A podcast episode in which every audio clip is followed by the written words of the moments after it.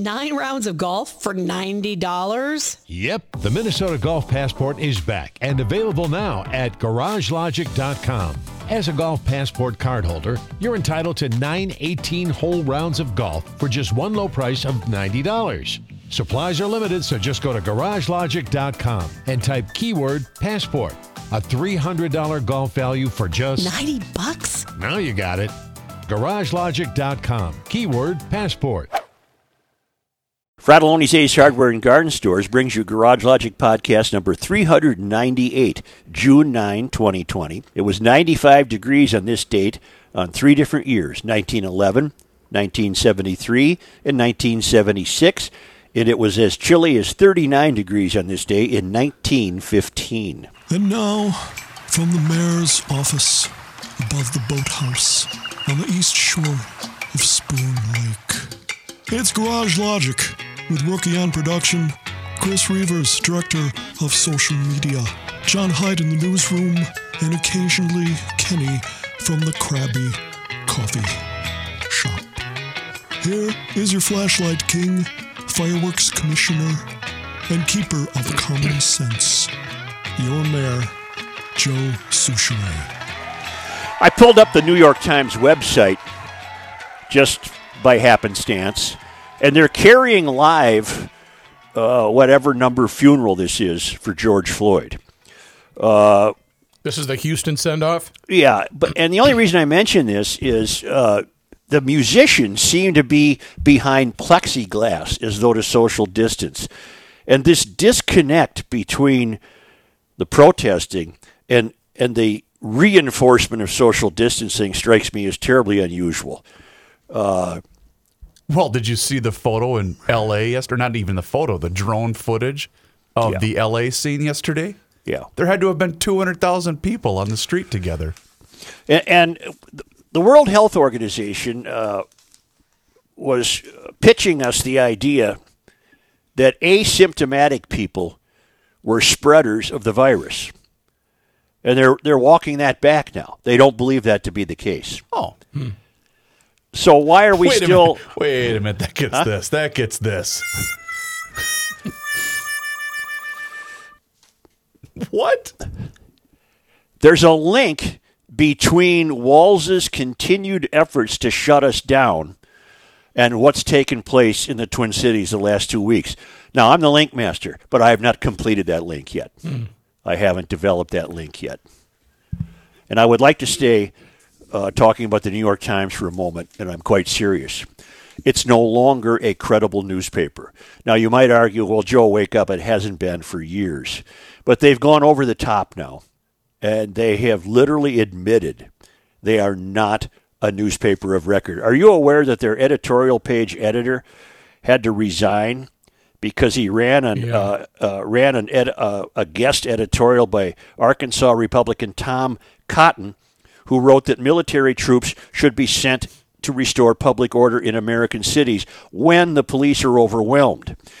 And the the woke staff of the New York Times so vehemently believed that that went against their agenda that this guy uh, they pulled the editorial and the guy had to get canned. You're kidding me. And he's a super lib, but he was smart. He was the editorial page editor. James Bennet. He resigned Sunday after a staff uproar over an op ed by a U.S. Senator. Arkansas Republican Tom Cotton wrote that military troops should be sent to restore public order in American cities when the police are overwhelmed. Cotton didn't write that they should be just sent willy nilly. He said they should be sent when the police are overwhelmed. Uh, that's an opinion. The readers of the New York Times, excuse me, Perfect. You You got perfect perfect, health. health, man. The readers of the New York Times are now not able to make that decision for themselves because the uh, the Mysterians who run the New York Times uh, have demanded that that piece uh, was racist, unconstitutional, and too offensive for adults to read and decide for themselves. It's it's legal. Uh, no one wishes to deploy active duty troops, and, and the active duty troops certainly do not wish to be deployed. But there is something called the Insurrection Act. George H.W. had to deploy troops under the Insurrection Act in 1992 to quell riots in L.A. after the Rodney King verdict. Mr. Bennet defended the op ed on Friday as part of his attempt to broaden debate in his pages. And at first, so did publisher A.G. Sulzberger. But Mr. Sulzberger changed his mind the same day, suddenly declaring that the op ed he had defended had not received proper editing and should not have been published. By Sunday, Mr. Bennet, a true blue progressive as you can find, was out the door. Wow. An ostensibly independent opinion section was ransacked because the, so, the social justice warriors in the newsroom opposed a single article espousing a view that polls show tens of millions of Americans support if police can't handle rioting and violence. The publisher failed to back up his editors, which means the editors no longer run the place. It's, it's being run by the inmates. All of this I'm reading from the Wall Street Journal. Uh, the longtime editor of the Philadelphia Inquirer, who had seen the publication through difficult times, was pushed out over a headline Buildings Matter Too. It was atop a piece by architecture critic Inga Saffron, who worried that buildings damaged by violence could leave a gaping hole in the heart of Philadelphia. Staff members deemed the headline an offense to Black Lives Matter. They protested, and no amount of apologizing or changes to the headline were enough. Editor Stan Wischnowski didn't last the week. He was also canned. this is no longer journalism. This is no longer newspapering. The New York Times has disqualified itself as a legitimate newspaper, and I'm very serious. How many people do you think, or what is the percentage of people that either subscribe to it or maybe viewed it from afar are actually aware of what's going on? Yeah, that know that. Yeah. Because I bet it, I bet it's a very small percentage. All of this shows the extent to which American journalism is now dominated by the same moral denunciation, safe space demands, and identity politics dogmas that began in the universities, the failed academy. The agents of this now dominate nearly all of America's leading cultural institutions museums, philanthropy, Hollywood, book publishers, talk shows. On matters deemed sacrosanct, and today that includes the view that America is root and branch racist, there is no room for debate. You must admit your failure to appreciate this orthodoxy and do penance, or you will not have your job. Isn't that something? Wow. Hmm. Is it, it, it? It's like people are pushing each other out of the way to say, "I'm more offended than you. I um, uh, I care more than you." Yeah, it's a race. It's it's Yeah. it- beating your chest, saying, "Look at what I'm doing." This is the march of the cancel culture through our instru- institutions. And uh, the left is turning the institutions rotten. Rotten. It's a, it's a probably the worst day uh, in American newspapering I've ever read about. To see these two li- liberal editors didn't meet the uh, Will this result in more sales or less sales? Will this what what's going to happen as a result of this? nothing w- was going to save the nothing's going to save newspapers in the long run. It will have nothing to do with street sales. Right, but they will eventually at some point either go away or be, you know we're already seeing that with a lot of publications around the country. what people should be fearful of is this is just going to continue to get worse. Uh, the New York Post has a circulation of two hundred thirty thousand and some change. Yeah, I I would I would guess I don't have it in front of me, but I would guess back in the fifties that was five hundred thousand. Oh, I'm sure. about- Uh, now what p- a- people are going online, so that's probably why it's. What about the Times, Matthew? Do you have that number? Uh, I will in a second. The Times. Their their banner has always been all the news that's fit to print, and that's that's not true anymore. It's all the news we deem fit to print. The Times, uh, 571,000 daily, 1,087 on Sunday, and 2.9 million digital only. Those are numbers from 2018. Well, I can I can I just literally cannot take them seriously. Uh, they are opposed to the arena of conflicting ideas. They are opposed to that. But they're not alone. I mean, we're seeing know, I it. We're, we're So seeing it- Philadelphia Inquirer. Well, but we're also seeing it with the Minneapolis City Council. Right. I mean, they're nine like-minded people. There's not a differing voice on that panel. But I mean, you can just keep it among newspapers, and, and you could include the Star Tribune there. I mm-hmm. mean, how often do they have a dissenting voice, Joe? Once a week, once every two weeks. Oh, if that, if that, yeah, yeah. Man, I got a lot of. Although Pat's kind of Got a turning lot into a righty after what's happened these last couple of weeks. Well, that brings us back to Walz. What do you uh, got on Walz, JoJo? What's your point? Well, the plans now have been released for youth and adult sports as mm-hmm. Governor Walz prepares to loosen restrictions in several areas on June 10th. That's tomorrow. We're working hard to get Minnesotans back on fields, courts, ice, and more safely. No, no, you're not. We have turned the dial to allow for more activity and more people as safely as possibly by updating our guidance for youth and adult sports. Well, here's the, here are the guidelines. What's going to happen to that when they see what's happening in Arizona, which is all hands on deck right now? for a coronavirus spike. yeah, that's coming. Uh, it's yeah, coming back. yeah. They've been they've been open, uh, fully open for four weeks, and uh, it's it's uh, really spiking bad. And they've issued orders, all hands on deck now in the hospitals. Well, then why did Walz allow the city to be destroyed for a week before he finally decided to do something about it? That we'll never no, we'll no, never know the answer to that because it's just it, it, that was a major mistake and uh, And if the death of George Floyd was a one time historic event, so he could waive social distancing for that memorial, is it the death of your grandmother or your mother or your father a one time historic event? that's true. Here are the rules. Different risk levels mean different precautions. We are hopeful and optimistic that if COVID 19 health measures continue in the current direction, we will be able to resume games and competitions for medium risk sports by the end of June. Walz deemed several sports high risk, which involve participants being in close or sustained contact with each other, a lack of protective barriers, and high probability that respiratory particles will be transmitted between participants. Didn't you think they were transmitted between participants in the looting? Of course they were. Those sports include rugby, boxing, judo, karate, taekwondo, wrestling, football, lacrosse, hockey, group dance, and group cheer. Wait, wait, wait. Wrestling? Yeah. How do you socially distant wrestle? No, they, these are the high risk sports. Oh, I'm sorry. What's I'm group sorry. cheer?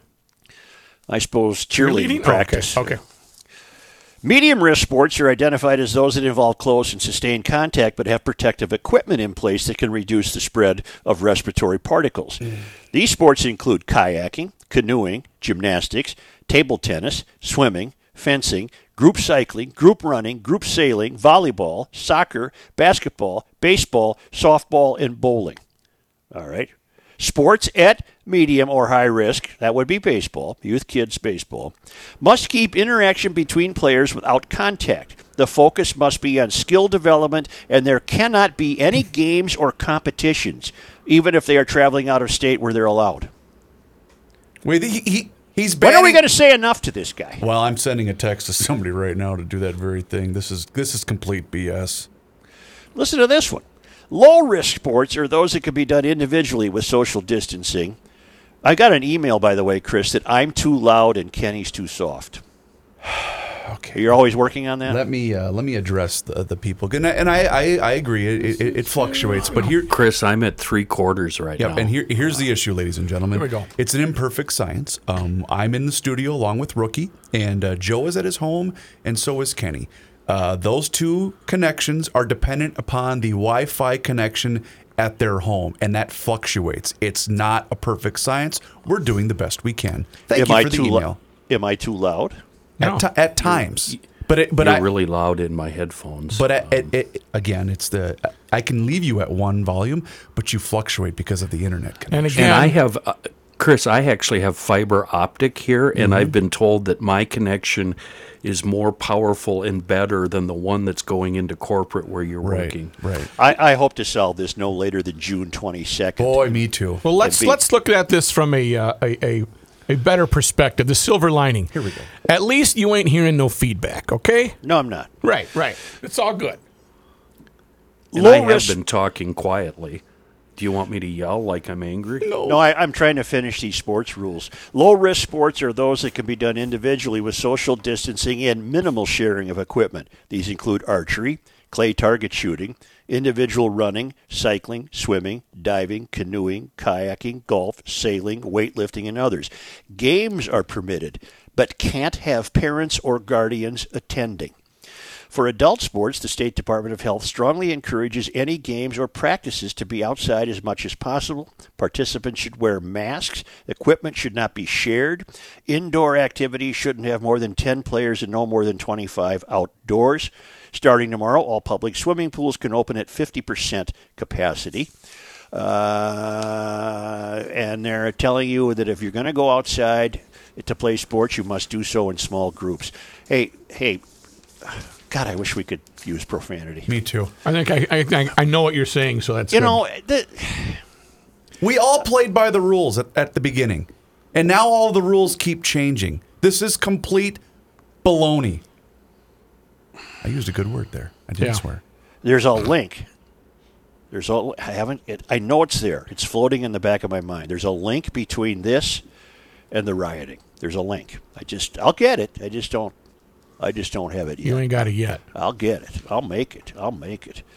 Uh, Well, we got how a can you nice. say this? How can you say this is baloney if it's spiking in Arizona? Just what we thought was going to happen is happening. which is why I'm waiting till June 19th, 19th to see if it happens here. But I guess Kenny, the part that I'm really struggling with here is is it was okay for thousands upon thousands of people to peacefully protest. There were some of them. there were some. Let's. They had no control. Don't you guys see that? The police, the government, the Mm-hmm. mayors, uh, the, the governor.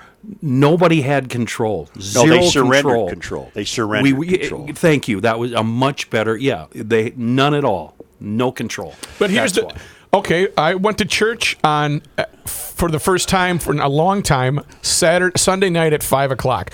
That was our family's choice to do that. Uh, then we went to uh, Shamrocks to go eat outside on the patio. That was our choice to do that.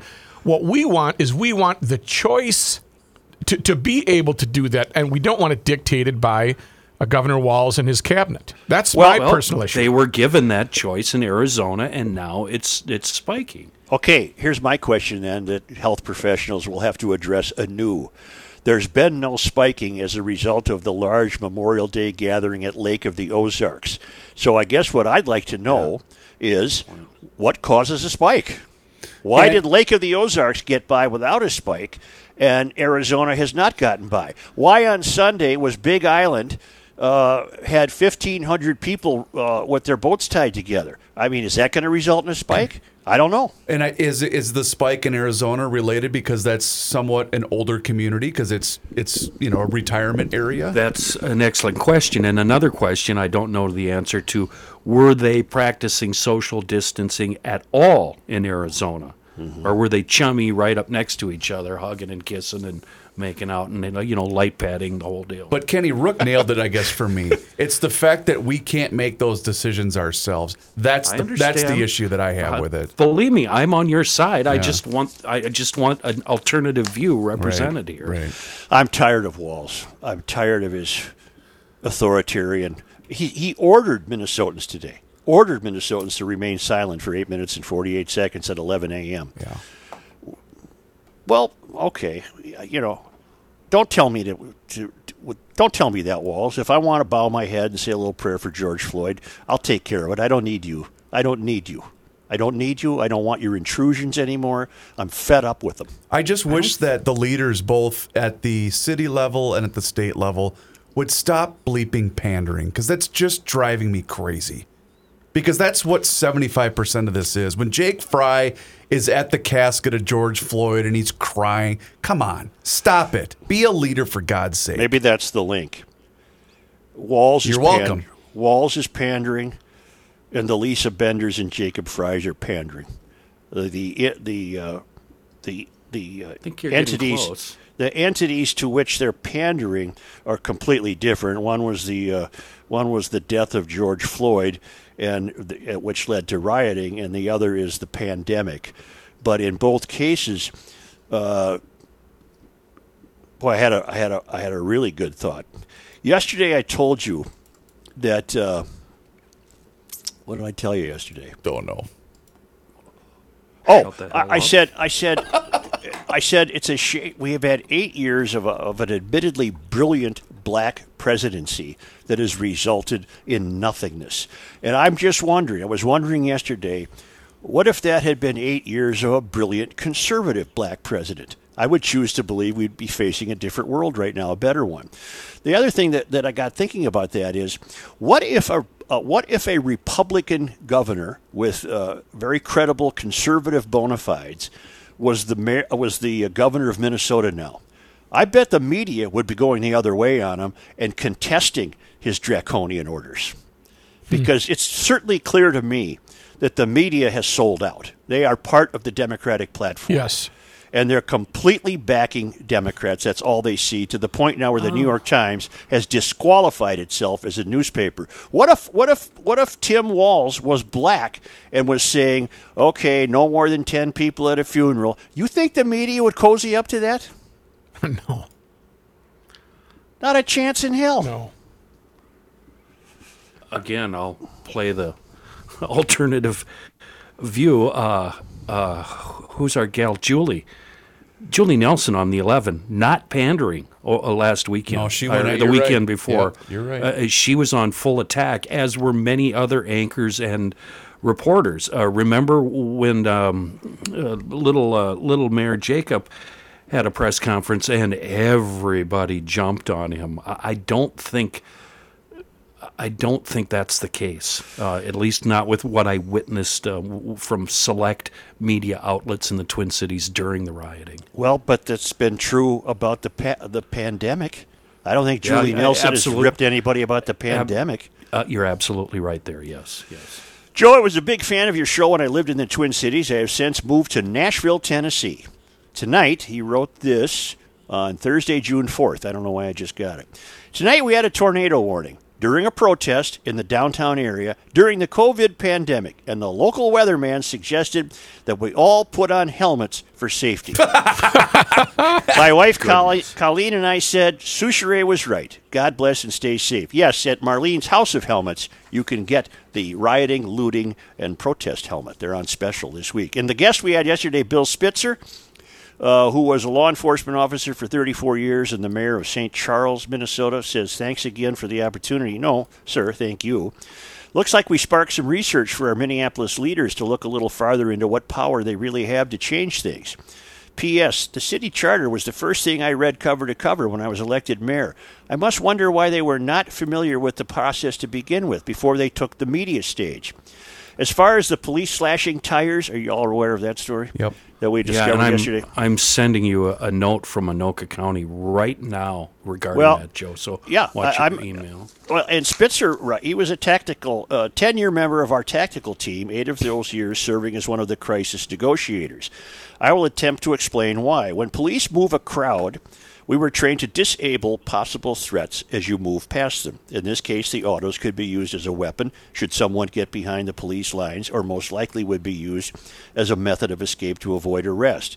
Now, I can't condone the slashing of the tires, as I'm confident that the officers probably had other items on their utility belt to deflate tires to make the vehicles less of a threat. At least you have an idea of why and can have an understanding that it was probably not an act to purposely destroy the property of others. Chokeholds are another talking point. For the life of me, I can't figure out who thought that would ever be a good idea. I think people. I think of all the people that must have read uh, as well as approved those policy procedures. Uh, how can this be a good idea? Maybe someone did, but their voice was not heard. Bill. All right. Thank you, Bill. You should have that uh, press release by now, sir. It's uh, it's an eye opener and it, it explains things. I'm going to it right now, and that means I have to open up the. Uh, He's going to try and print. here we go. Control Follow P. along at home, GLers. Got it. I hit the arrow, He's got it right there. and Bingo. Stephanie. Stephanie sends it to me. Stephanie, Kenny. Where did I come up with? I'm. S- I'm Steph. Are you in transition, Kenny? Press release from the office of J- uh, Sheriff James Stewart, Anoka County Sheriff's Office for immediate release. There's been speculation regarding recent videos showing Anoka County Sheriff's deputies deflating tires. Uh, an article was published by the Star Tribune and has been cited and shared. Uh, the, art- the published article did not clearly articulate the decision making processes and overall picture of the situation. Uh, and it goes on to say that this was done uh, on purpose. Life safety issues were a concern. Uh, the Kmart parking lot location referred to in the Star Tribune article did not involve the Anoka County Sheriff's Office. We cannot comment if those actions were taken by other law enforcement agencies or or others, as we simply do not know the facts of that location. Uh, but they. Uh, the command was given to disable illegally abandoned vehicles Right. via tire deflation, which were inside the law enforcement perimeter and obstructing law enforcement operations. Two vehicles were illegally abandoned on the roadway of the bridge of South Washington Avenue over I 35W. This procedure was done in order to preserve order, life, and safety of both the protesters and law enforcement that were present uh, at this location. I fully accept that explanation. Yep. Yeah. Yeah. I got a note from uh, from one of the finest too that will remain nameless that said basically the same exact thing that you just read. Mm-hmm. Yeah. Yeah, I'm good with that. Yeah, I, I uh, uh, that doesn't bother me. And did you read what uh, at the very bottom of that what uh, what James Stewart said? Mary, don't you know me? Mary! Where's my car? I left it in Bedford Falls. Or Pottersville. I'm sorry, I Pottersville. had to make him hold off till you were done. Just a Yeah. I wanted to jump in there really early. Oh yeah, I've just double checked. It was Sheriff James Stewart. Yeah. Man, Ernie, let's go have a martini. oh, I have the I have the coolest little tool, Such. Costs about five bucks. It removes the inner part of the valve stem. You take it out, all the air comes out. You put it back in, no damage done. Cool little tool. What is the only universal part on every car made? Every Valve car. stem. That's it. It's the only universal part. They all share the same part. Do you know what a valve stem costs to replace in a 1950s house? No. About a thousand dollars. Oh yeah. That's what I just had done. Tim at EcoFun Sports, EcoFun Motorsports in uh, downtown Forest Lake, right on Highway 61, wants us to know that normal hours are back up and running Tuesdays through Saturdays. Uh, they're swamped, so there's no free delivery, but he still maintains that free pickup and delivery for service needs. Now, you all know that bicycling has become the nation's most popular recreation activity due to the uh, COVID virus at EcoFun. They not only have the the uh, electric assist Bentelli e-bikes, but those great gas-powered scooters that get about 75 miles to the gallon. They get you outdoors. They turn every errand into an adventure, and they're fun. I'm a scooter guy, always have been. I have a Yamaha scooter of the kind that they sell at EcoFun Motorsports. Uh, you call. You don't even have to call. They're open for normal business hours. Get up there, take a test drive and get yourself socially distancing on a Bentelli e-bike or a scooter. It's a full service operation. Tim and his staff do a wonderful job. They got clothing, they got helmets, they got the whole deal. So uh, that's that's the message from Tim. We're open and anticipating you visiting us. Joe, you really have to stress, and, and you do mention it in, in the ads, but what uh, I've got my scooter, and it is. I'm just looking for a reason to go somewhere and, and on a task. It's fun as hell to be riding on a scooter, and I would say those uh, e-bikes as well. But scooters are a blast, and they do make every task more fun. Well, I took mine to the bank yesterday, and the beauty of it is I pull up to the window nearest the building. I can just stand there and talk to the Stand guy. right there. Yeah. you know it makes you talk. And Scooters then- make you talk. And then there, that's right. Scooters make you Just talk. right there, right there. And and then I keep all my stuff under the seat, so I pop the seat up, boom, give you the guy the the, the Hey, uh, deposit, and uh, Secure Dummy, location. you Yeah. you wearing your brain bucket there, Matthew? Yep. Good boy. Oh yeah. Yeah. Good.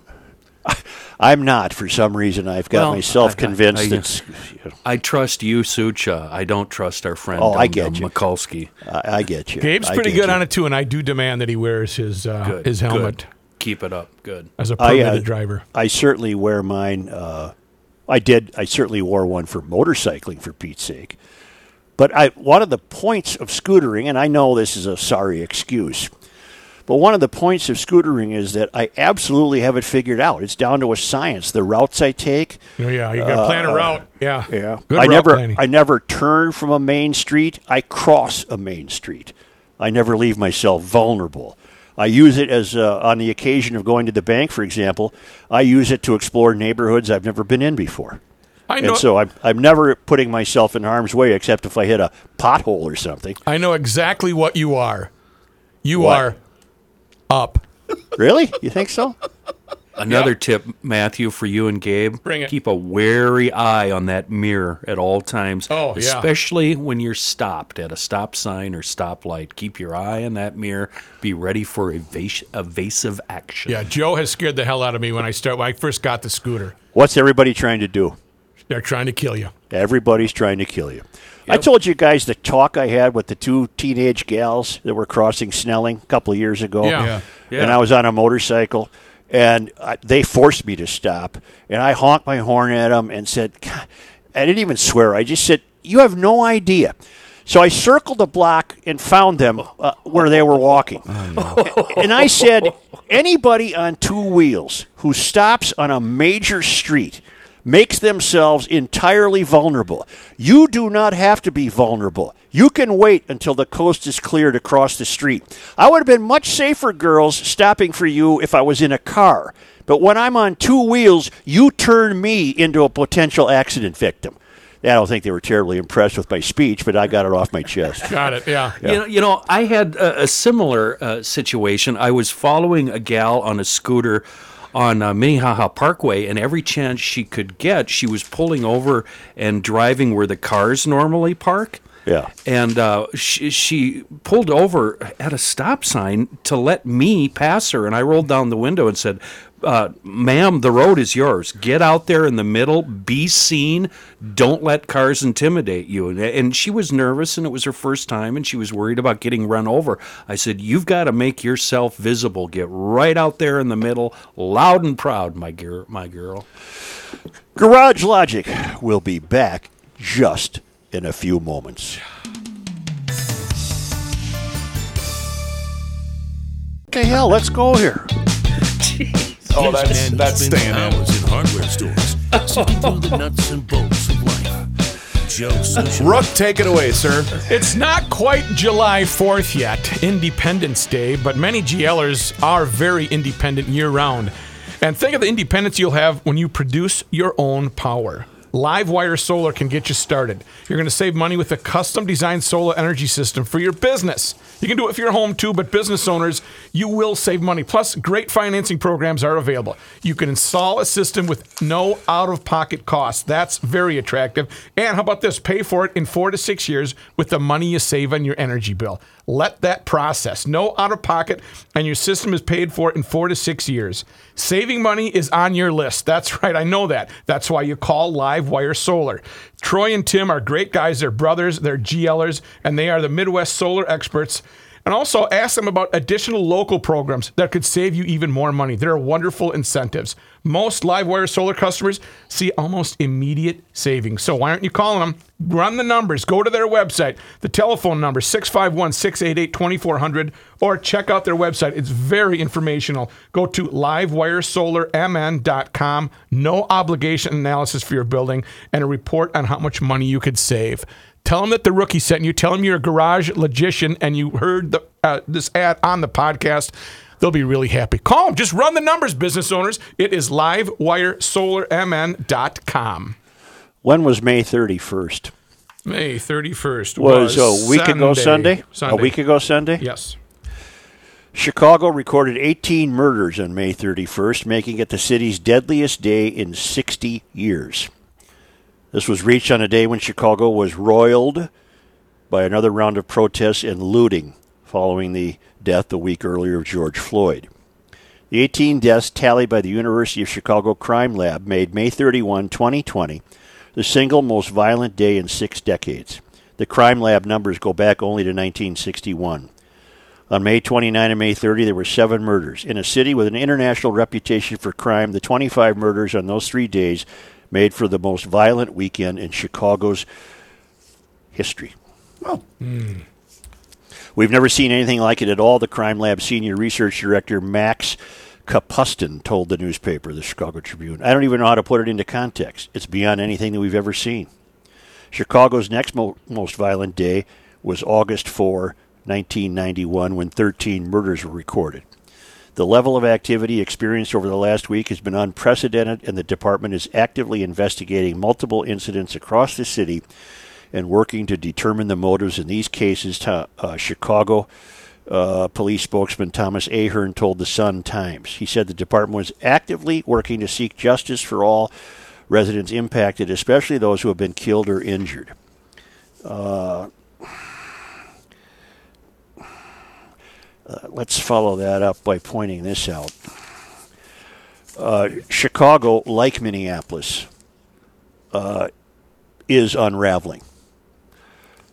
I firmly believe it's unraveling. Uh, I have the story in front of me. Distraught Chicago officials complained to Mayor Lori Lightfoot as looting and rioting in response to George Floyd's death swept through the city, pleading for help and warning that vulnerable that the vulnerable had lost access to food and medicine. According to a tape obtained, obtained by WTTW News of an online conference call among the city's 50 aldermen and the mayor, one alderman could be heard weeping while others angrily decried what was going on in the city. My ward is a S show, one alderman says. Uh, they are shooting at the police. After the death of Floyd in police custody last month, riots and protests broke out in cities across the country, with many uh, being overwhelmed by the scale of the looting and violence, even though largely peaceful protests have returned to the streets. The call in Chicago was held Sunday, May 31. That day alone, there were 699 arrests, primarily looters, 132 officers injured, 48 shootings, 17 homicides, but it's actually 18. Uh, as well as widespread damage to businesses and other property. One alderman asked how seniors and vulnerable populations were supposed to get medicine and food if every CVS and every Walgreens is shutting down. How do businesses recover and why would they want to recover in our community? Another is heard asking. Lightfoot herself recognized what she described as a massive, massive problem. Earlier, she described rioters as just bleeping lawless right now, and she used the F word. I don't know about you, but I haven't seen S like this before in Chicago, Lightfoot said. It's a sign of just how shocked and overwhelmed city officials across the country were by the rioting. Many cities imposed curfews in response, which eventually helped reduce the outbreaks of crime. Uh, Illinois Governor J.B. Pritzker, on Lightfoot's request, called in the National Guard. On the call, others took aim at Lightfoot herself for her response to the crisis. One man, identified by WTTW News as Alderman Raymond Lopez, demanded that Lightfoot develop a plan to stabilize Chicago's neighborhoods for five days, calling his Southwest Side ward a virtual war zone where armed gang members were threatening to shoot black people. When he demanded she respond to the remarks, Lightfield to- Lightfoot told him he was 100% full of S. Well, bleep you then, Lopez responded. So they're eating themselves. Jeez. The, the, the left is destroying itself. These aren't classical liberals. Uh, hell, I'm a classical liberal. These are progressives. These are Mysterians. These are people who have brought these problems into the nation's largest cities. It's, it's astonishing how thoroughly and wholly unprepared they were for what happened following the death of uh, George Floyd. And I wonder if these are the same people that think it would be a great idea to dismantle the police department. You think that that's the same line of thinking? Because I, No, that's just Minneapolis. Well, uh, here's, here's a result of what's going to happen. Torched, this is from today's Star Tribune. Torched factory won't be rebuilt in Minneapolis. yep. A Minneapolis manufacturing company has decided to leave the city, with the company's owner saying he can't trust public officials who allowed his plant to burn during the riots. The move will cost the city about 50 jobs. They don't care about my business, said Kris Wyrobek, Wyrobek, president and owner of Seven Sigma Inc., which has operated since 1987 at 2843 26th Avenue in South Minneapolis. They make precision rolling parts for uh, printing. I know that place. Yep, Yeah. I do too. They didn't protect our people. We were all on our own. Wyrobek said the plant, which usually operates until 11 p.m., shut down about four hours early on the first night of the riots because he wanted to keep his workers out of harm's way. He said a production supervisor and a maintenance worker who live in the neighborhood became alarmed when fire broke out at the fifth, at the $30 million Midtown Corner affordable housing apartment complex under construction next door. Two days after the riots began, Walz described the city's response as an abject failure, as was yours, Governor. Uh, Walz ordered the National Guard into Minneapolis to restore order at the request of Frey. The violence uh, sometimes overshadowed peaceful protests. Okay, I guess we have to put that in the story. In every story, we have to have a sentence that says, oh, there were peaceful protests. Sure, sure. Yeah. Okay, okay. Frey said Monday that he was unaware of Seven Sigma's decision to move. More importantly, do you think he cares? no. No. And he declined to say whether the company's decision reflects the challenges facing city leaders as they try to persuade business owners to rebuild in Minneapolis. Many business owners have criticized the city, saying their pleas for help went unanswered. Frey said the city was overwhelmed. He said every fire truck was operating. This was a guard sized crisis and demanded a guard sized response, Frey said. Then why Which you didn't you call provide. him? Yeah. Oh, you are such a moron. He says he's a snake. Oh, my God. Well, and if you if you read the comments, at least the ones that I read, I believe it was on the Star Tribune story of this. There were people that were happy that they weren't reopening because good, more corporate America leaving our city. To which I'm saying, No, are you no, that stupid? You don't Yes. realize that 50 jobs are leaving your city?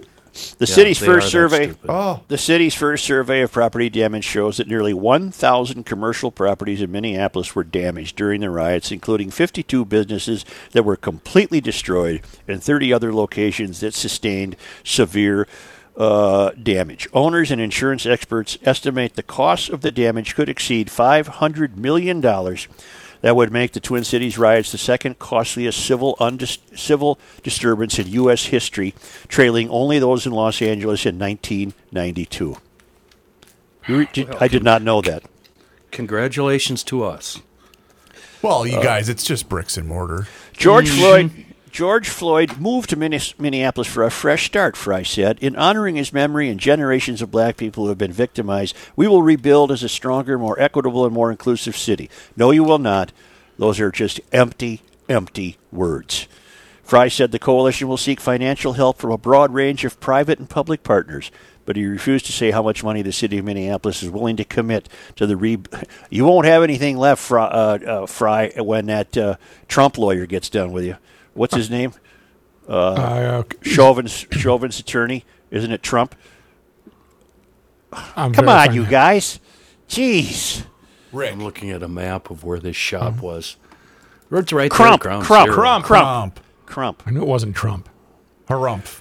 Wyrobek said, Wyrobek said it's too late to keep his company in the city. Seven Sigma is a leader in the production of precision rollers used in high-speed printing systems used to produce bank statements and social security checks. When asked if he thought of relocating before the riots, Wyrobek said, "Not in my wildest nightmare." On Monday, he was sorting through the remnants of his business, figuring out how to get up and running again. We are cautiously optimistic we can do that, he said, but we are certainly not able to do that in Minneapolis. And thus it begins. And you have now in Chicago. I bet. I bet if there were phone calls uh, between Frey and other people in the Minneapolis, you would have heard the same type of thing. How about this? Uh, I'm seeing a, uh, a tweet from Natalie Brunell. She is an investigative journalist in the Southern California area. This was just sent to me via Twitter by a, a listener. LA Council President Nury Martinez, who introduced a motion to cut LAPD's police officer budget by $150 million, had a private LAPD protection detail camped at her home from April till June. It was called off the night we asked to speak to her team about it. The public These class. bleeping Wow. hypocrites. They live in a different rail. Rail. Yep. They live on a different rail. It's just uh, it's just an amazing situation. They live on a different rail. In Chicago, though, we are witnessing probably the beginning of the end, uh, because the mayor, who they're all again, it's a one-party town. They're now fighting with each other. They're fighting with each other. They're swearing at each other. They don't know what to do because nothing they've ever done has worked in the first place. Uh, many, many American cities, I would hope the Twin Cities are not among them, but I'm a pessimist on this matter. Many, uh, many American cities are headed towards the future of Detroit. They'll go through a period of, of disintegration and then have to slowly, slowly, slowly attempt to rebuild. But how can not how can they not see this? Because the wrong people have been elected. They're all of one mind. There is no balance. There is no balance. Uh, Lisa Bender, uh, her latest uh, quote, I'll paraphrase, but I think I have it pretty correct. Uh, to people who say regarding dismantling the police force, well, what if I'm afraid I'm going to get my house gets burgled or somebody's going to come in and threaten me? And she says, you only fear that because of white privilege. Great Can you comeback. Imagine, can you imagine somebody said that? Mm-hmm. If you wrote that and, and put it in a movie, it would be it, it would get booed because it's so unbelievably uh, stupid. She My has God. she she's an Irondale High School grad, and then she got a variety of degrees. Has never worked in the private sector. Uh, you know, planning, city departments, uh, very heavy on bicycles and pedestrians. She doesn't bring a strong sense of, of reality to that job, and she's the city council president. And she's no better or worse than the rest of them. I don't mean to keep singling her out, but her, her comments are so preposterous and beyond the pale that they need to be repeated to people. Well, you only, if you're fearful, that's because you think you're white, you're going to get attacked. You have white privilege. Wow. Wow. Wow. Okay, there. It's Lisa. like we're living in uh, Alice in Wonderland, La La Land, where no, there's no substance to what people are saying. Well, Rook, we're just going to reimagine public safety. Well, let's just take the case of this business owner. Let's take the case of this business. Why don't you call him, Rook? Okay? Uh, look, see if, well, probably his phone was burned down. Right. You know, it's ironic that you're talking about Seven uh, Sigma because uh, I, I was right next to that building uh, late last week, cl- helping them clean up that street, and that's also uh, the same area where Pierre was, uh, our, our buddy, or you know, the guy that came up from uh, Illinois. Is that the same intersection, Kenny, as the as the liquor store that burned to the ground? Is it in that same vicinity? Uh, that whole area, all the way down to uh, 26, where uh, the hex burned and the New French and all all of that, that whole area w- was targeted heavily. Rook, it's Chris, K R I S K R I S W Y W Y R O R O B E K. B E K. I'm going to now put words in his mouth because I have a feeling he'll be difficult to reach. Uh, he apparently was willing to put up with everything he put up with high taxes, what have you. He, uh, he must have liked his location. Maybe he lives nearby, and he was making trade offs to have his facility right there in Minneapolis. He's employing 50 people. Maybe he didn't have a long commute, so he could put up with the, the bike pass and the plastic bag bans and the other nonsense because they really had never had an impact on him. His business continued, and, and I hope profitably. Obviously, it must have. And uh, he, so he continued. He put up with the BS, and he, for all I know, he was a flaming liberal, but I doubt it. But then, then his business is destroyed. Well, that's he's drawing the line now. Okay, I was willing. I was with you up until this point. I was with you Yeah. up until this. But now, see you later. There's not a chance in hell I'd rebuild in this city. And no one can blame him. And how many others will there be like that? I think, Joe, that the uh, after what the city council did yesterday, I think that there's going to be an exodus. I really, really do because Well, so you- many of these, because Joe, so many of these businesses that are in that neighborhood that Kenny's talking about, their margins are paper thin. They're just trying to get by because of all those things that you just laid out.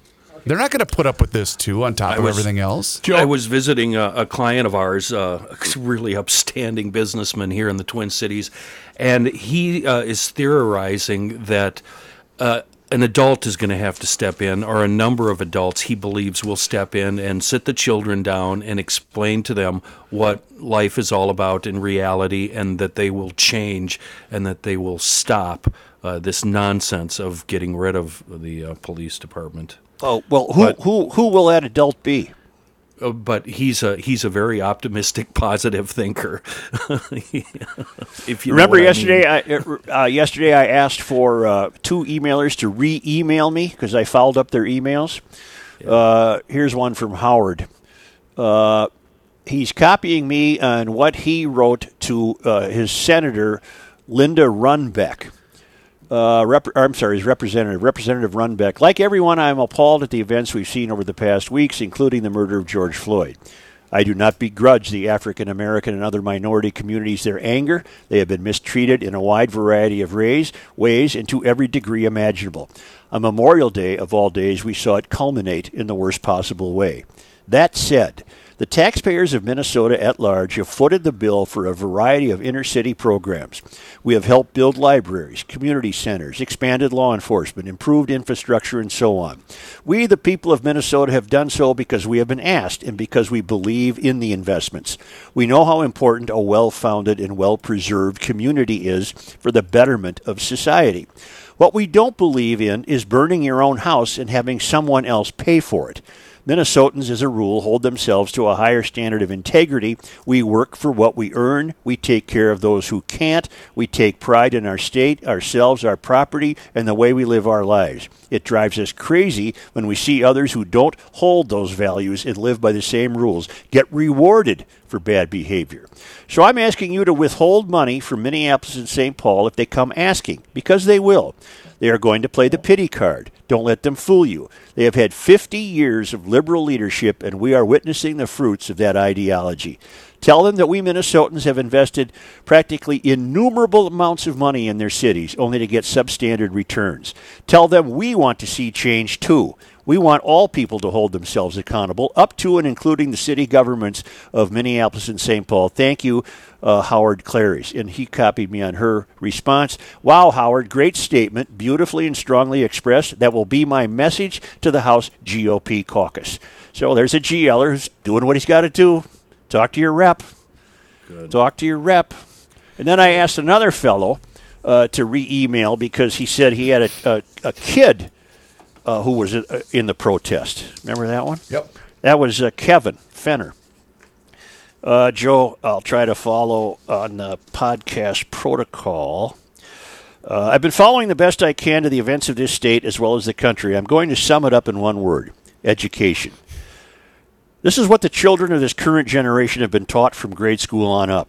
I'm the father of a 26 year old protester, he puts quotes around that, who was on the bridge when that truck came barreling in. She's fine, as well as everyone else. Also, a father of a 23 year old son who is going to school in Eau Claire. When in doubt, go to Stout. If you can't make it there, go to Eau Claire. and as you can imagine, and as you can imagine, is also keen to the events flashing on his Twitter page constantly. But as Kenny might appreciate, he's a good snowmobiler and is not afraid of putting a wrench on his car in 10 below weather to try and replace a toast, uh, toasted alternator to come up to Two Harbors to ride with his dad. Uh, but I digress. This has taken many years of the education system pushing its narrative. This is the fruition of their efforts, and we have paid for all of it for years. What the hell did we just do? Really enjoyed the statistical breakdown from the former LEO from St. Charles. We are sending our kids entirely the wrong message by defunding the police and whatever the left wants to call it. Let me let me stop right there. You know perfectly well that Minneapolis is not going to disband its police department. Nope. Nope. Nope. Right. They can't I- be I- that dumb. right. Yeah. Okay, smart progressives, do away with the Minneapolis Police Department. Show everything how smoothly, show everyone how smoothly things will go without the department's brutality. Take a But light, then- right, light rail.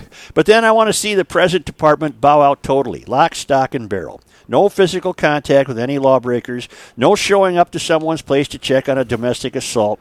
No reporting to traffic accidents. No mountains of paperwork. Zip, zero, nada. The cops are gone. Why should they want to help the know it all progressives when the cops get nothing but bad mouth and demeaned? Here, have at it, smart guys. It's all yours, would seem to be the proper response. The progressive types can surely show the brutal coppers how policing is done properly with intervention, understanding, and wokeness. And don't forget the unicorns and rainbow, rainbows. I would truly like to watch on body cameras and TV what this new world order will look like. If U.S. Bank Stadium or Target Field gets looted and burned, I guess it's okay as long as it makes someone feel better. Feeling should not be hurt. There's no way Minneapolis is not going to have a police department, and I certainly would be with those who agree that it's a police rep- uh, department that needs reform. And instead of your pie in the sky, snowflake attitude about imagining a future without police, why don't you imagine a future where you have a better control over the police union, if a union at all? There's where you have to start your reformation. Joe, are you at all uh, worried or disturbed about the reactions from the U of M, from the Minneapolis School District, and from the Park Police cutting ties with the Minneapolis Police Department? Does that, I, it, for me personally, it's it really stresses me out, and I think it's an awful, awful idea. Um, not having a police officer in the school is. That's oh boy, that's Do you- scary. will you? Uh, would somebody put some coins in the bucket for Kenny? Scan them up. what did I miss? uh, we had a guest from St. Charles, Minnesota on yesterday, Bill Pritzker, who did all of the data on this and came to the conclusion we agreed yesterday that obviously the school board is just virtue signaling by getting rid of these police people. I just it's it's just uh, such a it's just I think about it all day every day. It's such a mistake. It's the again the agencies pushing themselves out of the way to say, look at we hate the police more than you do. We want them disbanded. We this is what, uh, we're beating it's, our chests. It's pandering. That's all that. That's all that's been taking place in this market for the past two weeks, and that's it's ruining the city. Suchi boy, I did uh, attempt to call uh, Seven Sigma. It's a busy signal, so I fired off an email uh, and uh, left a message with the former NASA scientist that's been in Minneapolis since about 1973. Goodness. That's who that guy kidding. is? Since No kidding. Yeah, since Jerry Wybeck, Wyrobek founded Seven Sigma in '73, they've grown into a global industry leader uh, in uh, with markets. Mr. Wyrobek, a NASA scientist, left the space program in '69 with the deep understanding of machines and processes and the role of each component in the performance of a total system. Wow. So he had controlled data. He had, I mean, he had. He was a. This guy's a player. A big player. Yes. And you just lost him, Frey, you dummy. It's a huge. Um, it's really. I so hopefully I, I told him that we wanted to talk to him today, but uh, maybe tomorrow too if need Sure, be. I'll would talk be a to him anytime. talk to. yeah. Okay. Uh, there's one way to calm down: go swimming. You know somebody. You know somebody a lake place. I do, and it's kept free of weeds by Aquacide. Because when I swim, I don't want the weeds. I don't want the unwanted vegetation. I don't want the algae. I want clear water so I can see that rippled sand on the bottom, and that's what Aquacide provides. They've been helping people maintain Great Lake shores for many years. I'm done doing the math. They have a complete line of lake and pond control products that'll take care of everything from weeds to algae. Aquacide products are easy to use, they work right away, and they're registered with both the EPA and the DNR, and these products are safe for you, the fish, and your family. There is no need to let weeds overtake your lake or pond this summer. Call Aquacide. They'll help you identify your weed problem and make sure your place looks great all summer long. You can call them at 1 800 328 9350. You'll be talking to a White Bear Lake company. 1 800 328 9350 or go to aquacide.com. Their complete line of lake and pond, po- pond products will keep those kids happy all summer long.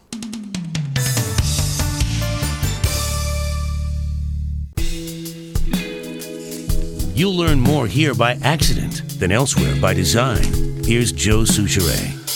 It's no accident that uh, DKMags.com, one of our favorite clients here at the GL podcast, uh, DKMags.com, they're on Old 8 up in New Brighton or even Monticello Pawn and Gun. They offer firearms, ammunition, accessories for law abiding citizens everywhere. Now, uh, the only thing I can tell you, um, I get a lot of questions, and I'm not even going to not even going to try to answer uh, those questions. Just keep in mind a personal protection firearm might be vastly different than a home protection firearm. These kind of questions and all the other questions you may have should be addressed by the crew at dkmags.com. And boy, are they busy as you can possibly as you, as you can imagine. They are very busy. They're keeping it safe up there. Everything's clean and sanitary, and don't worry about that. But GLers, if you're thinking those thoughts, I don't blame you. dkmags.com, a good place to start. You can stop in or even go to Monticello Pawn and Gun. They're here to help all of us. And if you're in law enforcement or in the military, first of all, thank you so much. We need you. Thank you. Uh, but you also get another 5% discount from dkmags.com in New Brighton or Monticello Pawn and Gun. There are a couple of wonderful shops for GLers, run by GLers. Good luck to all of us. Chuck Lee in Highland, Highland, Utah writes, It is the evening of June 8th, that'd be last night, and I am listening to Sports Talk, uh, Monday Night Sports Talk. So the GLers might not be aware of this. Mm-hmm. Pat and I were confused about what, what detasseling corn oh, means, right? I'm glad I wasn't there. yeah. Just for your education, I thought I would briefly explain detasseling corn. I worked two summers in college doing this. This is done to grow a hybrid variety of corn by pollinating one variety of corn with a second variety. A field is planted with six rows of one variety and then two rows of the second variety, and then repeats with six, then two, etc. When the corn is matured, the six row sections need to have the top tassels pulled. When the with the tassels pulled, the tassels on the two rows to the ears of corn on the six what now? With the tassels pulled, Yep. Just keep tas- reading. the tassels on the two rows to the ears of corn on the six rows. I Since- love this. It, just it, it melds reading. both of his worlds that he can't compete with farming and math. Since the varieties are different, a hybrid is created. Yeah. It is hot, dirty work. The corn plants can easily cut you, and the tassels try to regrow after being pulled out, necessitating necessitating two or three trips through the field in a season. You haven't missed a thing by not working at this job. Love the podcast, Chuck Lee in Highland, Utah. Okay, thank you, Chuck. I had Still don't know what friends in hell that means. friends in high school that would do this, and oh, what a rotten, rotten, rotten job! But oh I Oh, my argued. Kenny. I th- I always thought picking rock was worse than detasseling corn. yeah, but like like What were the you, a emailer prisoner? said, you, you're getting you're getting cut, and the bees and the Yeah, wasps and yeah. the bugs, and it's so hot because you know they tassel later on in the season. It's not now. You know, it's Oh, it's okay. the. Okay, I'm sorry. Joe's had enough. I've had quite enough of that. You know what they say? Knee high by the Fourth of July. Like, yeehaw! What I a don't know if we're gonna morning. hit. I don't know if we're gonna hit that this year, fellas. It's not. It's it's. They're suffering. Mike in Duluth uh, declared Monday, June 8th, his lilacs in bloom, not far behind those of me. In addition, my giant azalea burst out in full bloom the same day, a few days earlier than typical. Although only for a few brief days each year, I really enjoy the azalea's brilliant color and sweet aroma. Reminds me of what we missed, not being able to see the Masters in all its high definition glory this year. Good luck, loyal GLer Mike in Duluth. Okay, Suits, you drug it out of me. I wasn't gonna say anything, but last Friday, June fifth, my lilacs in the farmyard were in full bloom. So you win. You win, sir. What do I win? What do I win? Uh, my hearty congratulations. To get you to pay attention, you mean? To when they bloomed? Yeah. They're already I- I- done. They're already gone. It lasts about three days. You you win. Stop yelling at me. You Yeah. win. You're the victor. Uh-huh. Uh I got this from a friend of mine. I used to think I was pretty much just a regular person. I was born white into a two parent household, which now, whether I like it or not, makes me a pr- privileged, a racist, and responsible for slavery. I'm a fiscal and moral conservative, which by today's standards makes me a fascist because I plan, budget, and support myself. I went to high school, got a degree, got in some college, and have always held a job. But now I find out that I'm not here because I earned it, but because I was advantaged. I'm not a Muslim, which now labels me as an infidel. I believe in the Second Amendment, which makes me a de facto member of the vast NRA gun lobby. I am older than 60, making me a useless eater who doesn't understand Facebook, Instagram, or Snapchat. I think boomer. and I reason, and I doubt much of what the mainstream media tells me, which makes me a right wing conspiracy nut. I am proud of my heritage and our inclusive American culture, making me a xenophobe. I believe in hard work, fair play, and fair compensation according to each individual's merits, which today makes me an anti socialist. I believe our system guarantees freedom of effort, not freedom of outcome or subsidies, which must make me a borderline sociopath. I believe in the defense and protection of America for and by all citizens, now making me a militant. I am proud of our flag, what it stands for, and the many who died to let it fly, and I stand and salute during the national anthem, so I must be a racist. Please help me come to terms with the new me. Get the rim shot ready. Please help me come to terms with the new me because I'm not just sure who I am anymore. Funny, it all took place over the last seven or eight years. If all this nonsense wasn't enough to deal with, now I don't even know which restroom to use, and I gotta go more frequently. That's from Big O. Sent me that. Ah, big O. Should I read Matura's? Let's let's take a, a little break here and come back. and I'll read Matura's. Uh, did you ever find any music to play under it? Sure, sure. I, Oh, yeah, I we've been certainly looking. Did yeah, uh, yeah. I can do that when we come back. Okay. Wait a minute. Wait a minute. Wait a He minute. f- he describes uh, Garage Logic and Gumption County to a T. It's really it's a great letter.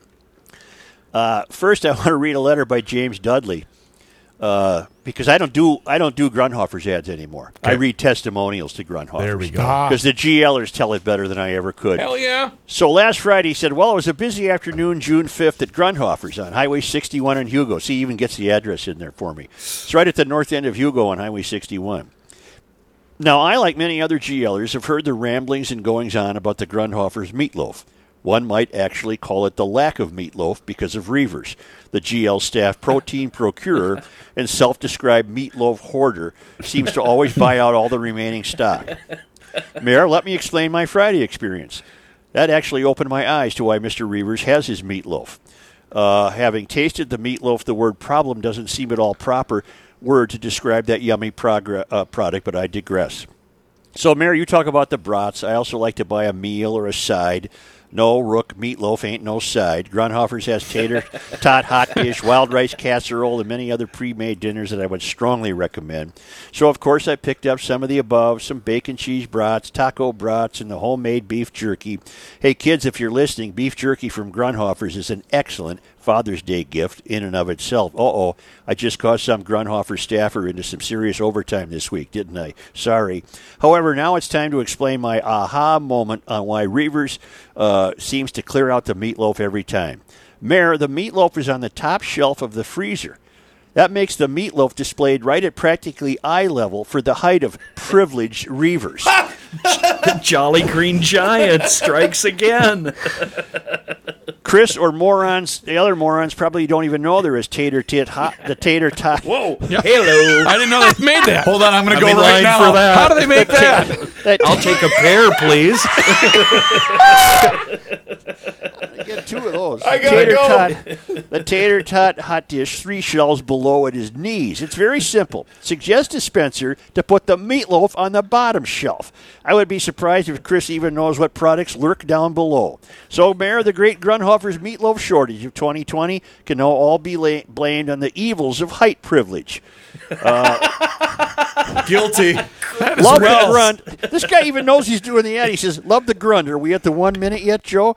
Using full name is fine and appreciate keeping company. 59. Yeah, 60. there it is. Thank you. Grunhofer's Old Fashioned Meats at the north end of Hugo on Highway 61.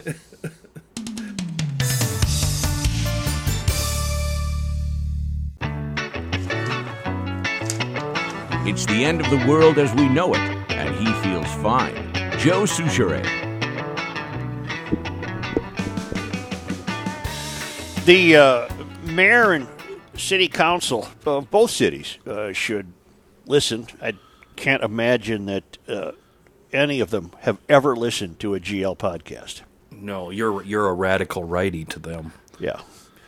Well, but they should hear what Scott Matura has written us from Montana. He writes uh, periodically, I weigh in with images and anecdotes of what I call an America I still recognize. It might be our Soldiers Chapel with the snowy mountain backdrop, a summer rodeo, or a Fourth of July parade down Main Street. It might be my street pitching in to shovel after a big storm, and some of us helping our neighbor or elderly or the one who has, lo- who has two very young children. It might be my entire block in which I know every neighbor's name and what they do for a living. It might be walking into my neighbor's garage across the street to close his door because I know he went camping and forgot it open, and knowing he'd do the same for me.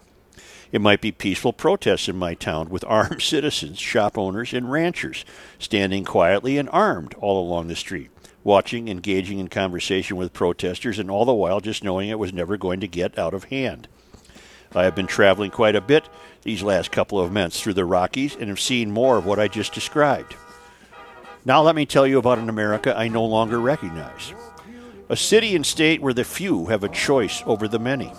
A city where a few cyclists take priority over the tens of thousands of automobiles. A city that, given the opportunity, would control and govern every aspect of your life if you let them. A city where I no longer wish to attend a Twins game because of the growing hordes of directionless feral youth interested only in your misery. A city where protesters and rioters can run roughshod over kind, law abiding citizens, yet churches are the last to open. And restaurants and bars may open only with outdoor seating in a state who sees a shorter summer than a list of moody blues songs.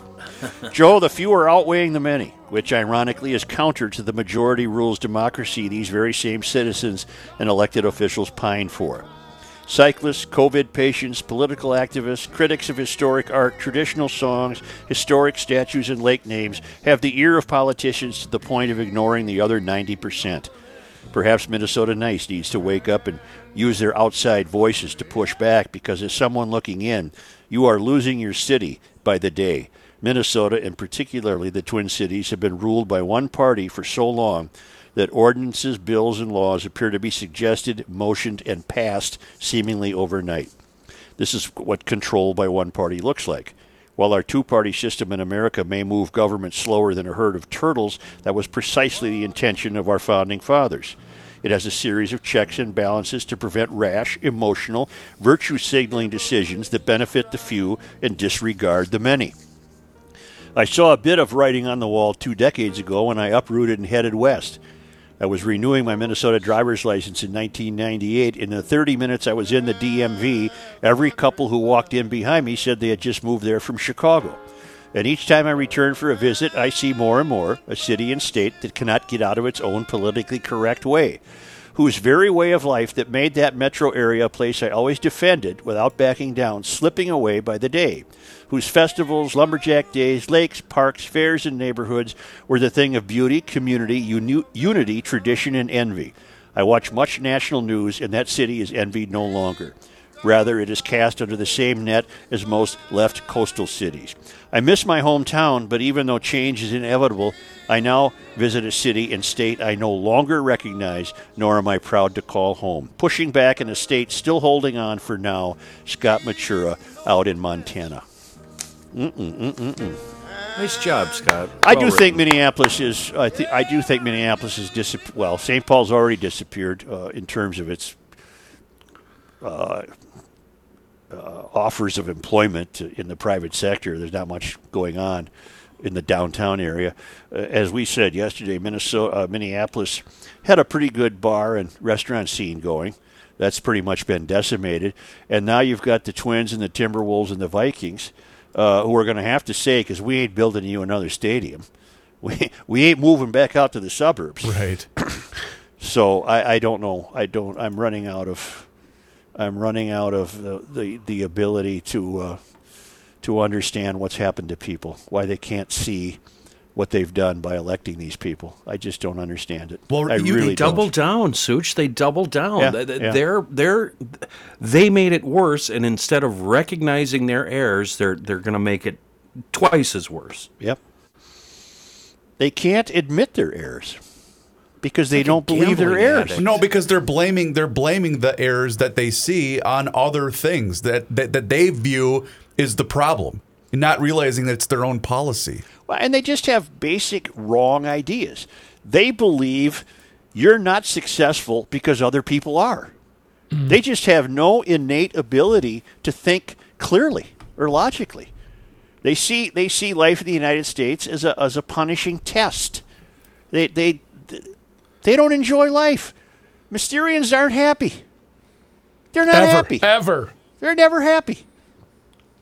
They weren't happy when Obama was in for eight years, even though he did absolutely nothing to uh, to crush uh, or, or make race relations any better than they are. They're worse. You know, you have all these mayors, uh, uh, black mayors uh, in the nation's tallest buildings. Everywhere, yes. A- a- And, and, you know what? Th- those cities aren't failing because those mayors are black. Those cities are failing because liberal ideology is a failure. It has nothing to do with the color of the skin of the mayor or the police chief. What doesn't work, and it should be terribly evident to people, is the left doesn't work. It doesn't work, which is why I said I'm going to repeat it because I think it's such a nifty thought. What if what if we had 8 years of a black conservative presidency? We'll never know. We'll never know what the landscape would be looking like. We had we had 8 years of a very bright leftist black president. What's come of it? What what betterment has come to the United States? Well, and the other problem is, is that the current president isn't really helping matters right now. Well, not at all. I Not mean, all. when he tweets criticizing the 75 year old guy possibly being Antifa, what, what what is he doing? Don't just stay out of that part of it. There's no nothing good, Don, is going to come of you tweeting about this guy.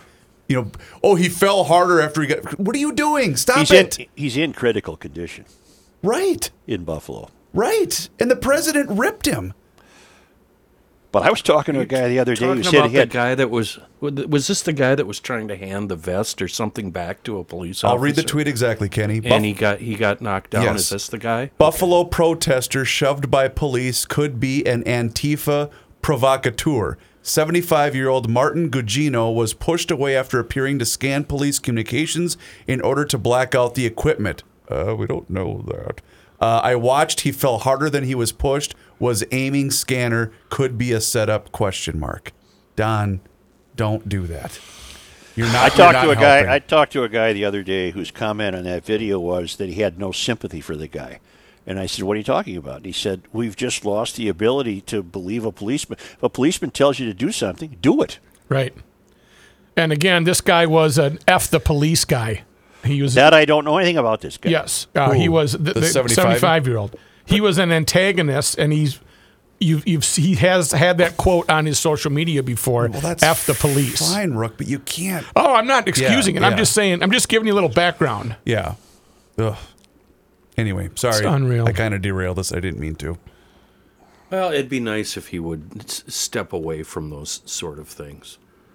You know, try to Step- be sta- presidential. Oh yeah. Well, that's, that's not going to happen. That's Okay. not going to happen. All right. That's not going to. happen. Meanwhile, um, like you brought up earlier, the owner of Seven Sigma, what did you call him, Matthew? He was what? Previously a A what? former NASA employee. Sci- Scientist. Yeah. hired 50, 50 employees in there. Uh, I guarantee a lot of them were from the neighborhood walking over to their job. His building got hit, burned. Yeah. Yeah, they were still fighting the fire the next morning when I was down there. I have it on video. Kenny, seven. And he, he oh, he's out of here. He's leaving. Kenny, Ken. Kenny, Kenny, what is wrong with you? Serious question. What? We what spent did I 10 minutes out? on this.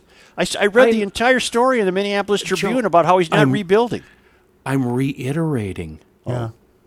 And I was, and, and he was leading me into a tweet that Governor Walz issued 17 hours ago. Kenny, uh, quote: Today we visited St. Paul businesses that lost generations of blood, sweat, and tears to damage in recent weeks. To them, rebuilding is more about uh, is about more than the storefront. It's about maintaining their community's vibrancy and giving back. we are the committed to rebuilding together. Oh, God almighty. Unbelievable. America. Hashtag. Hashtag Merck. According to Breitbart, 600 New York police uh, people might quit. Wow, really? Mm-hmm. What do they employ? What does the uh, the standard? Um, I guess I can look that up. I have no idea. But New York. but crimes are on the increase because of the no bail situation. They're like car car thieves are having a field day. Sure. They should, they should get out and get another one. Oh God, help me. The mystery doesn't work. It doesn't work. And in Frey and Bender and uh, Ellison, uh, Jeremiah Ellison, you're seeing Mysterians, and they don't know what they're doing because what they're doing doesn't work. It just doesn't work. Never has, never will. It goes against the very fiber of what it means to be an American, which is allow me to pursue my happiness. Get out of my way. I'm trying Just to look get for out a- of my way. I'm trying to look for a number for the uh, sworn in. I'm sure it's in. I'm sure it's in the thousands. It is. It, well, in 2004, it was 45,000 alone. Yeah. So I can't find one in 2020 right off the right off the hand. So, all right then, great. Well, we heard from uh, we heard from our guy yesterday saying that he doesn't think th- what what was his number, Joe? The, the the applicants that he would normally get or that they would normally get was around 50, and right Yeah. now they're getting about a dozen yeah. per opening. Yeah. And that was, before all of this took place.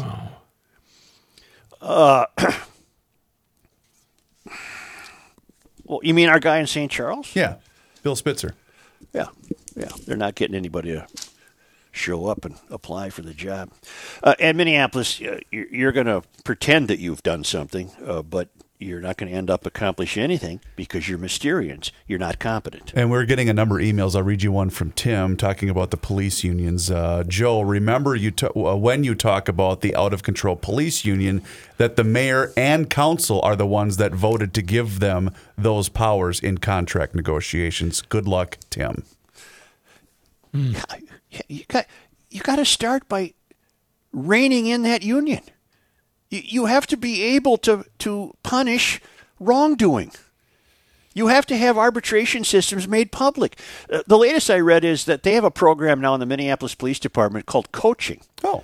That if you're uh, if you're in need of it, which is a euphemism for discipline, but by calling it coaching, it doesn't have to be made public. It's that fine of a line they've been able to draw. What That's per- right. Wow. Uh, Chauvin, for example, for all we know, he was coached 40 times. Wow. I just can't find. A, I just can't find a, an opening here to jump into Schmelz. My buddies at Schmelz Countryside. Just do it. What are you Yeah, well, driving, Joe? I'm uh, well right now. Nothing from Schmelz, but I will You in the have. fall. I'm Oh, I driving something from Schmelz, the Volkswagen Jetta Yeah. that I purchased from you.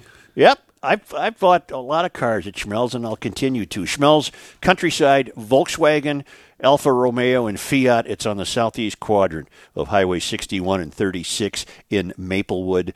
Fantastic bargains right now. 0% interest for 72 months with a 120 day payment deferral on all 2019 and 2020 Volkswagens, including the Atlas Cross Sport, VW's newest SUV. 0% interest for up to 60 months on certified pre owned vehicles. All you do now is go to the websites, schmelzvw.com, schmelzalfaromeo.com, schmelzfiat.com. Pick out what you're most interested in do your due diligence, get all the stats, get all the get all the dope. Then you call and you'll have your own personal sales appointment. They'll have that vehicle ready for you. 651 243 4316. On site sales by appointment only. 651 243 4316. And uh, the hours are a bit updated. Monday through Fridays, 8.30 a.m. to 5 p.m. And Saturday, 9 a.m. to 2 p.m. Schmelz Countryside. Say, Rook, quick question. Um, who got a better deal? Uh, Joe when he bought it from Schmelz or you when you bought it from Joe? Oh, I got screwed. I really got. I got messed up. That's why I would only buy from Schmelz. I'm never buying from Joe again. I got a great uh, I got a great deal at Schmelz. On that occasion, I bought two cars at one setting because I'm an obsessive compulsive fool, and I drove that little hot rod half car and said, "Well, this is coming home. Right. There's no way I'm letting this You go." have yeah, no personal issues. No personal issues. None, You're- none, none whatsoever. whatsoever. You're you're you're good none, to go. none, none See how that goes. Well, I don't know. Are we still under a flood watch, boys? Uh, we're gonna get uh, we're gonna get a little rain. That's what uh, that's what the old radar is The saying. brunt of it right now. They're getting a little kiss in Rochester. Mankato's about to get some. And know what I should do? way. Kenny, you still got the radar going? I think, I think Kenny checked I think out. Kenny kind of checked out there. You know what I need to do? Seriously, I Kenny should. went into full pout. I, didn't he? I should Yeah. run to Frats right now and go get some of that uh, the weed and feed before all this rain comes Yeah, you should. and put that down. And maybe get an umbrella because you're going to need it. Maybe check your gutters, and if you need an elbow gutter, get to Frattallone's Ace Hardware and Garden Stores because they have an abundance of them. Really? Yes. What's an elbow garter? No for for your gutter? You know, like a little elbow. Oh, oh yeah, put that at the bottom. Yeah, you got to check your gutters right now to make sure they're working yeah. properly. Oh yeah. yeah. And uh, while it's raining, why don't you go back? I think this is probably what Kenny's doing right now. He went to PodMN on his phone or podmn.com, and he's re-listening to our our uh, sheriff down in uh, St. Charles. And he'll be pumped and ready for tomorrow's show, full of information. That's PodMN on your smartphone, or just go old school on your computer. That's podmn.com. Poke around, find some new podcasts. Table Talk had a brand new one out on Sunday, and uh, it was a doozy. Do you know what a divorce salad is?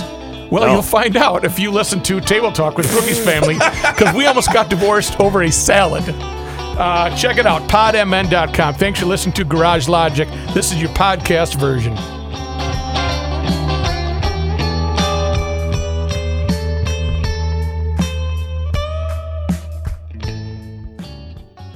If your ears are still ringing from all the fireworks over the weekend, escape the noise and get up to nature at Giants Ridge, where you can play two of the best public golf courses in the world, the Quarry and the Legend. A great 37 hole special. Play the Legend and the Quarry, 36 holes of Minnesota's best golf on the same day, plus lunch on them at the Wakuda Grill for one incredible price $160 plus tax on weekdays and $175 plus tax on weekends. And remember, Giants Ridge offers group golf rates for groups of eight or more, including customized tournament packages. So get your buddies or your family members and put together your own tournament. And remember, it's more than golf, it's water recreation, biking, hiking, the newest and largest lift served mountain bike park in the Midwest, dining, lodging, and more. It's just gorgeous.